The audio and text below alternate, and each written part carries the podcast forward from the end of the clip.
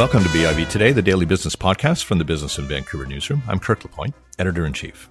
We stage many public events and we invite your attendance at them. Next Wednesday, May 22nd, we're going to be discussing the next phase of cannabis legalization. On the 29th of May, we're going to talk about ride hailing's introduction, at least the proposed introduction later this year, with the head of the BC Tech Association and an executive from Lyft one of the new entrants proposed into the market. Details on these events and more are at biv.com slash events. Now, one of our events this week dealt with money laundering, and it happened to be well timed as the province launched an inquiry into the tentacles of this illegal practice into our economy. There are plenty of political opportunities for the Horgan government in this, but the inquiry itself is led by a, a former Supreme Court justice in BC and is designed to be independent. What might we expect? And what does the public want? I'm always pleased to have as a guest Mario Canseco. He writes for us regularly at BIV and at Glacier Media.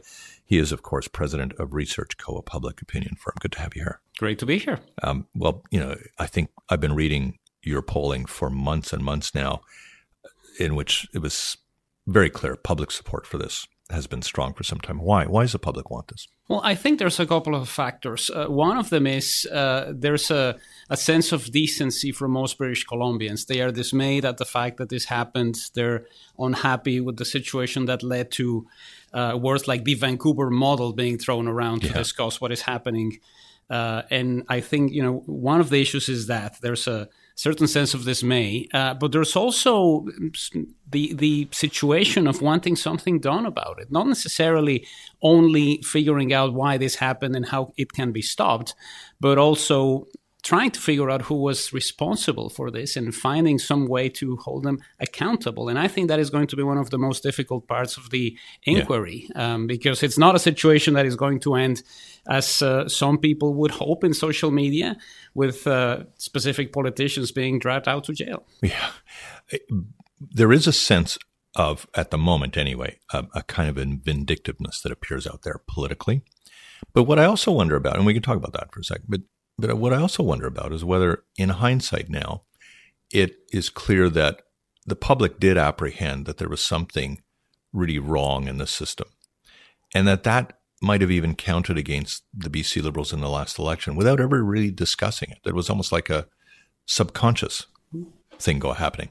I, I definitely think it was. Uh, you know, part of it is uh, we had a group of residents who were definitely dissatisfied with the way the Liberals were governing. They weren't necessarily embracing the NDP, and I think that's one of the reasons why we have the electoral result that we did, where the NDP need, need, needs to be held by the Greens in order to uh, keep their sustainability. Um, but there was a sense, particularly from some former BC Liberal voters, that we didn't really get anything personally out of all of those surpluses, that the services weren't there, that the money was coming in, and that we were in the black but it wasn't something that was helping your average resident. And now that we have this discussion about money laundering, it makes them even more unhappy with the way things were going. Because and, I because uh, I look at, at, uh, at a lost seat, for instance, like Suzanne Anton's right. in Fraserview. Here she was, the Attorney General, and we've had her on the show many times, and and and you know she she clearly still plays a bit of a political role out there. But I, but I wonder whether even just the, the disquiet about the real estate situation in our city was enough to some degree to mark against a lot of the BC Liberals that were seeking election in 2017, particularly in the city of Vancouver. The city, we saw that change. I think we saw housing become an issue uh, around 2014, 2015. It stayed there. It mm. was uh, probably combined with the issue of homelessness for a while. Uh, but it became the number one issue for young voters. It became the number one issue for Generation Xers. And that definitely plays a role in the way you're going to vote in the next election. Uh, we see it also municipally. So mm.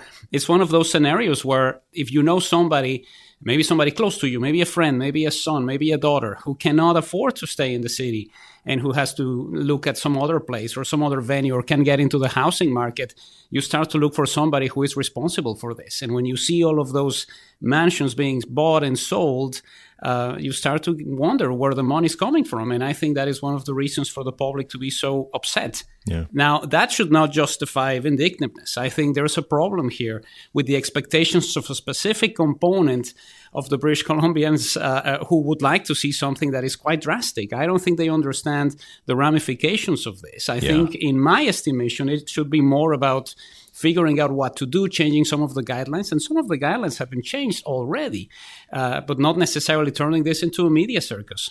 Yeah, I, I wrote this week that I don't, I don't actually even, I think, thoroughly apprehend the extent of how laundered money finds its way into the economy. But I, have read a lot about it, uh, and I don't think the public is ready quite for understanding what kind of holes are going to be driven into the day to day economy if you really were to stamp it out. I'm not suggesting that you leave it alone, but but I, I wonder, you know, are we in the space yet of being prepared to be educated, or are we still in this angry phase where we want villains and we want to draw and quarter them?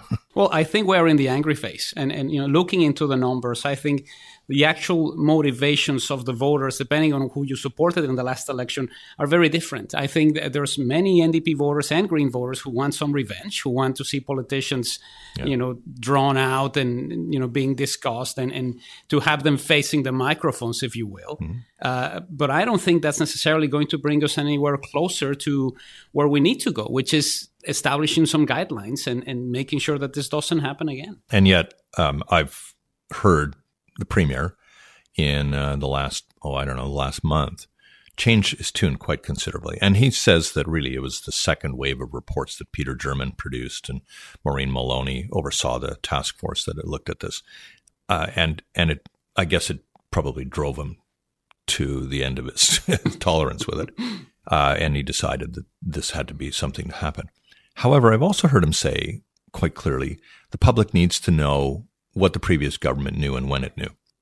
So, how does he manage this, Mario, politically, so that okay, so that you know his cohort still believe in him, but he doesn't antagonize uh, the province and appear to be somebody who is not statesmanlike? Well, I think the key here is to make yourself uh, somebody who is as far away from this as possible. Let the inquiry do its job. Let the people who have been appointed deal with the situation.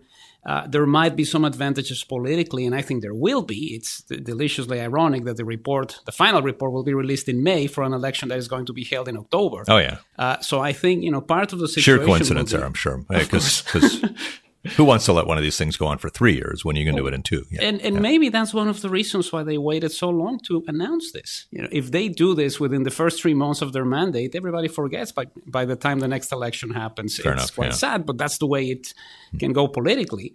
Uh, I think we'll figure out just how much this means uh, once we know who was responsible, once we know the effect that this is going to have on the BC Liberals. I think the key here is if we get to August or, or September and we start to see ads that feature the money laundering discussions, what the liberals did, what they didn't, that is going to be the way to do it. I don't think this is something where the premier should get involved and say, look at the mess you left me. So uh, that can only take you so far. So let the inquiry do its job for him in a certain in way. a certain way. And not like this is not time to pile on. It's not time to talk about revelations that come out uh, day after day. Um, okay, so what what does Andrew Wilkinson have to do as this all starts to happen? You know, does you know the, we we know that there's also pressure on the BC Liberals to put forward uh, a batch of documentation that the NDP says it can't even get its hands on, so that, that we're inside the Liberal government. How do, how does he work this one so that you know he he doesn't get hurt further? Well, I think it's ultimately about two issues. One of them is cooperating as much as possible. If the documents are there, share them. If you can be part of the discussions and make yourself ready to talk to whoever requires you as part of this inquiry, go ahead and do it. Uh, but also, I think there, there, there will be people who will be signaled. There, there will be people who will be seen as, as some of the key players in, in the situation. And I think the leader of the party needs to step up and say, "We don't want you running in the next election." Yeah. I think that's definitely part of it. It's a party that has. I, I, think we're talking about Rich Coleman here to start, right? To start, but yeah. there might be others. Yeah. You know, we we don't really know how this is going to play out until we see all the numbers. Uh, but I think part of the situation here is you cannot head into the next election as a party that is supposedly revitalized if the same people who have been discussed, uh, who were involved in this in a way, or who were part of the government that didn't oversee it properly uh, are still present. I think that's definitely one of the problems. They need to revitalize, get some more younger people, younger candidates, younger entrepreneurs. It's the only way to make the voters who said, I'm sick of the BC liberals, come back to the fold. Okay. Uh, I'm going to uh, try to be a contrarian here, and, and I don't want anybody to infer that I'm being partisan. Uh, but hey, we just came through Robert Mueller's investigation yes. where everybody thought that Donald Trump would be in jail by now, kind of thing. Is it possible that the old guard of the BC Liberals actually gets a kind of an exoneration in all this? That that in fact they you know they, they weren't as culpable as as the speculation is, and well, and that and then in a lot of ways, uh, you know, like they might actually benefit from this. They might because it may not hurt them as much as most people expect. I think when it comes to this particular issue, if you're somebody who is hyper partisan, you already have your own points of view on who is responsible, what you want done, who should go to right. jail, what the punishment should be. Kind of the Democrats have with Donald Trump. Exactly. Right. And it's not something that is going to be easily uh, demonstrated uh, depending on how long the inquiry goes or the type of situation that we see. Hmm. Uh, if something happens to some of the political players, there's a danger from somebody who might be thinking of supporting the BC liberals, and that might actually make them not go there. But if you're talking about trying to bring in the two hyper partisan sides, it's not going to help. Uh, we've seen it in the United States consistently. There's always this moment when people say, okay, this is the moment when Trump's base folds, and it's not, it hasn't happened. Yeah no kidding. Uh, I want to uh, explore a little bit around uh, what this might also mean in our housing market. And um, is there any research out there right now about what the public expectations are or, or understandings are about the extent of um, you know illegal forces being a factor in the market? Well, there's definitely a sense uh, from residents that uh, there's a many instances of money laundering happening. I think part of the situation is we read about a couple of cases, we read about a couple of realtors who have been punished, and there's the assumption that everything works that way and that all single transactions uh, are held in the same fashion. I think it's a very difficult situation for the real estate industry to deal with.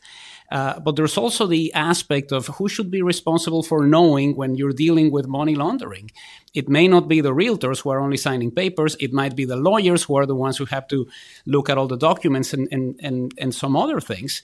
So, you know, ultimately, I think there's a split there. There's definitely people who blame the real estate uh, agencies or the realtors themselves, right. but there's others who say, well, wait a minute, I think a notary public should figure out when somebody's paying $40,000 uh, in cash. Uh, yeah. So, you know, one of the issues there is who is ultimately going to be held responsible for the way in which the money got into the housing market to be laundered and not necessarily where the money came from. I was intrigued to read uh, uh, an expert on money laundering uh, from the Netherlands talk this week about how people might be surprised on where this money is actually coming from. That we tend to point to China. Yeah.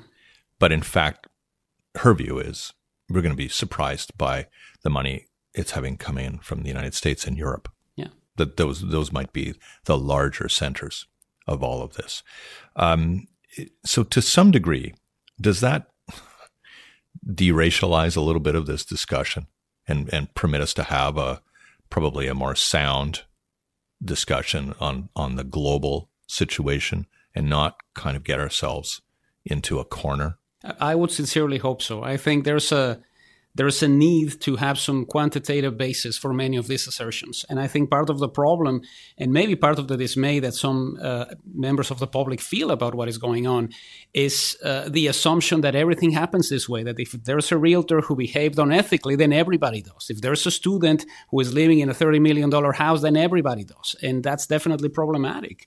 And it ends up in a situation where you're blaming an entire country, an entire people, an entire industry for what is going on. I mean, hopefully, after we have the final report, we'll figure out what is happening, how many people did it, and everybody, the industries that are involved, the casinos, the government, can have some guidelines and, and ensure that this doesn't happen again. Uh, I went through uh, these reports this week, and it was about 500 some pages of new documentation. Um, I looked, and I maybe I maybe I just didn't find it. But I did not find what our province's finance minister said about the impact of money laundering on the Vancouver housing market. 20%? 20%. 20%. I, um, I'm, I'm a little baffled by that. Is that just like pulled out of thin air? Is it, uh, is it just you know, doing some math on the percentage in the province, and then and then figure out, oh, Vancouver must be much uh, must be a multiple of that. Why would you get that number coming from it, it a finance was, minister? It was quite strange for me as well. I, I don't think it's a situation where uh, you have anything that is you know a, a, clear basis for that type of assertion and and i think their hope now is to find a situation where after the final report comes out, it's near that ballpark. Uh, because, you know, part of it is this is where the base is. And I think that was also politically motivated in a way. You know, sure. if, if your kids can't stay here, if the situation isn't going well, if you had to move outside of the city of Vancouver, it's because of this. And, you know, it's, it's, it is actually affecting one in five of you. So it's quite rough. I don't think Does we're there it, yet. Yeah. I mean, but can you see how it plays into the narrative of the NDP? that that there is there's a villain of the piece in this one, as opposed to you know laws of supply and demand.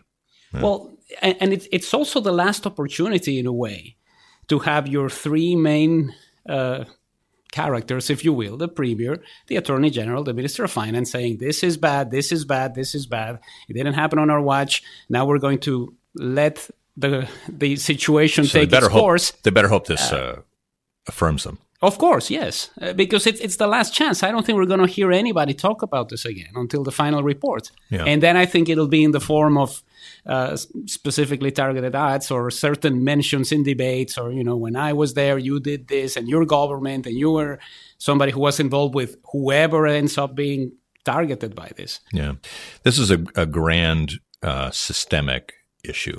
It's not uh, it's not a focused issue by any means. It's the, the tentacles of money laundering are all over the place. Uh, and I, I, grant the fact that there's been a couple of reports, uh, but Peter German was one guy operating. Uh, Maureen Maloney ran a task force, but again, they had no particular powers to subpoena people and get people into court. Is there enough time to get the job done that we may need here in the, uh, an interim report in 18 months, a final report within two years. Is that, I mean, are they going to be burning the midnight oil or, or are they going to have to live with the fact that they'll have a, a very incomplete report? Well, it is going to be difficult to get everything done, especially when the expectations of residents are so high. I think that's also part of the problem. This isn't a committee that is studying something that only matters to a few people. You know, when you have almost four out of five British Columbians saying, I want to see this happen, you know that people are going to be reading up on this and trying to figure out what's going on. Presumably, we don't get anything started until the fall anyway, right? That's right. So you're really you've got a window of about 18 months. It's about 18 months to get everything done. Now, uh, it definitely depends on, on the type of uh, resources that they have at their disposal. I think there's a lot of concerns on how much this is going to cost. And right. I think that could be offset by the fact that you may recover money. But that's also one of the things that is hanging up in the air. This isn't about recovery necessarily. And, mm and it's going to be very difficult, even if you are able to pinpoint specific instances of money laundering. Yeah. It's going to be difficult to try to get that money back. I, I don't know if you've been in the field yet about um, about public expectations on this probe. But I, I wonder whether the public does expect that uh, as this proceeds, that the government doesn't sit back and say, well, let's get the final report before we do any legislation. Let's get the final report before we do any new guidelines. Let's get the final report before we affect anything involving this so that we we don't have inadvertent consequences in all this. What do you what would your instincts tell you before you get the research done about what the public expectations are about how the government will act here over the next two years? I think they des- they definitely need to do something in the middle. Uh, there might be things that are uncovered during the process of the inquiry that need to be dealt with. It's mm-hmm. almost as if you want to paint the house and you notice that there's a leak in the roof. you have yeah. to do something about the leak first. Yeah. And it's important for them to do it in a way that doesn't seem to be partisan, to do it in a way that says, by taking this measure, we are going to ensure that there is one less avenue for the money launderers to exploit the tools that they have right now at their disposal. But it, it can't be a situation where you go in 2007 and 2010 and 2013. The previous government didn't do this, we're doing this. If they behave that way, people aren't going to react properly. Yeah. Mario, always good to have you on the program. Thanks a lot for helping us today. My pleasure, Kirk. Mario Canseco is, of course, president of Research Co. I'm Kirk LaPointe. Thanks a lot for listening to BIV today. We'll see you next time.